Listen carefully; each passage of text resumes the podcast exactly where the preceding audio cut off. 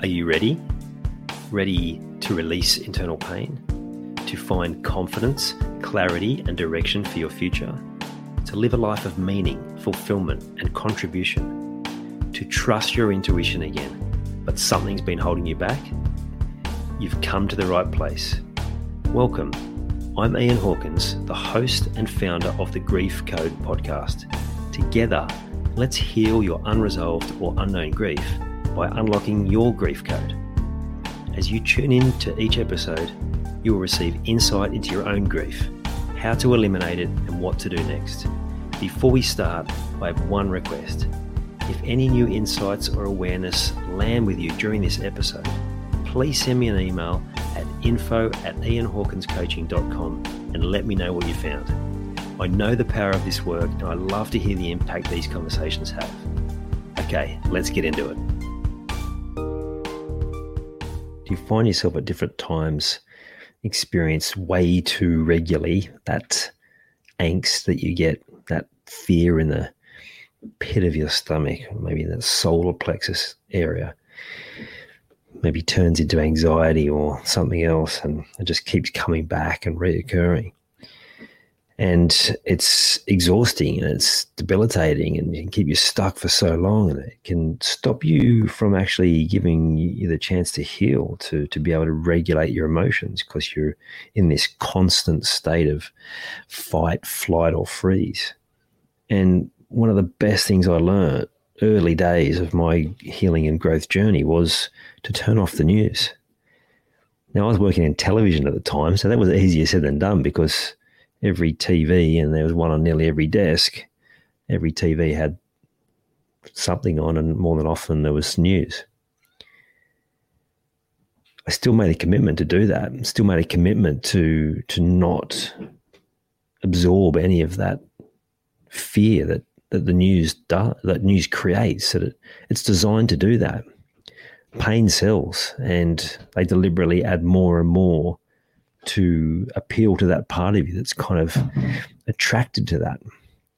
And it's not healthy. And I didn't realize just how detrimental an impact it was having on my my whole being, particularly mentally and emotionally, particularly that fear response. And when I just learned that that was something you could do, I was like, okay, well, I'm going to give this a try. And it just changed everything because I wasn't, I was no longer having, like, I had enough of my own stuff to deal with without having to worry about all this other stuff that other people had going on. I've spoken to people and said, oh, like, you know, why, why do you still watch it? Oh, well, I need to keep up to date with what's going on. And I'm like, why? Oh, because, you know, it's what everyone else is talking about. And then people are talking about things that I don't know anything about. Well, I'm like, well, yeah, why do you need to know that? And I, and I, if you're someone who perhaps has thought about this, but you know is finding it hard to let go, I'd ask, well, like, is that are they the conversations you want to be having with people?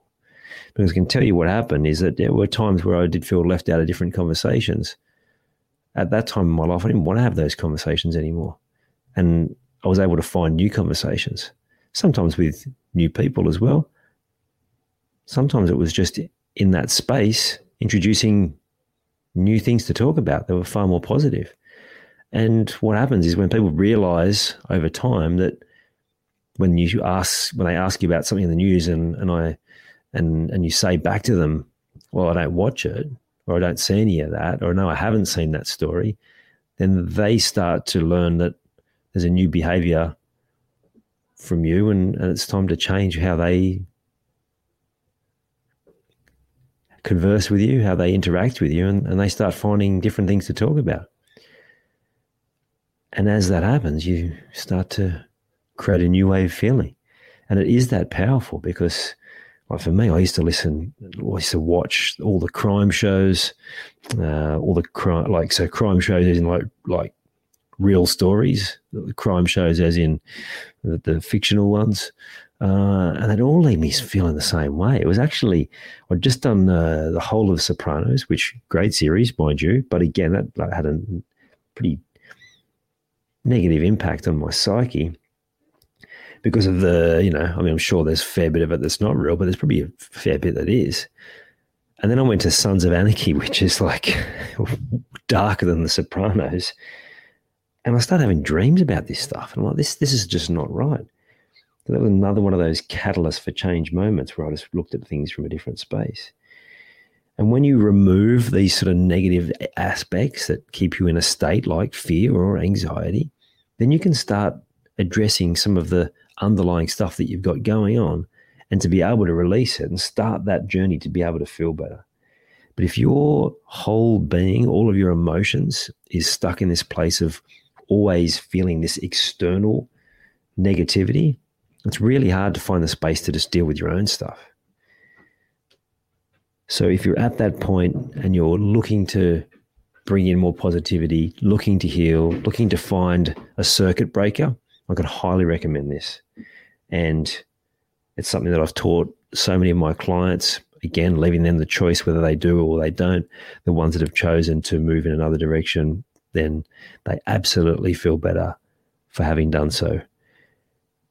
Interestingly, if you go to social media, you can get caught in a whole lot of other patterns which create the same impact.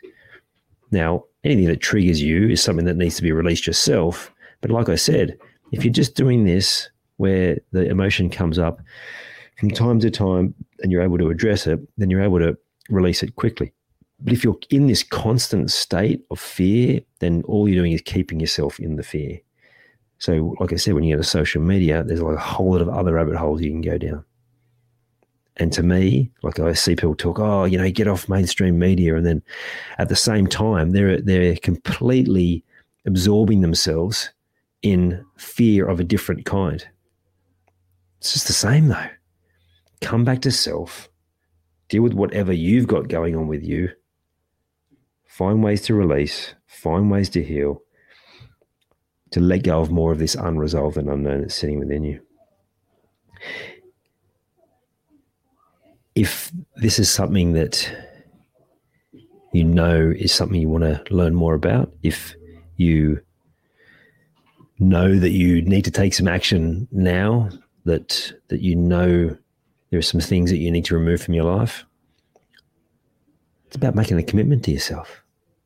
So you can do that by writing it down. You can do that just by doing it verbally, or you can do it by your actions, which is far more beneficial.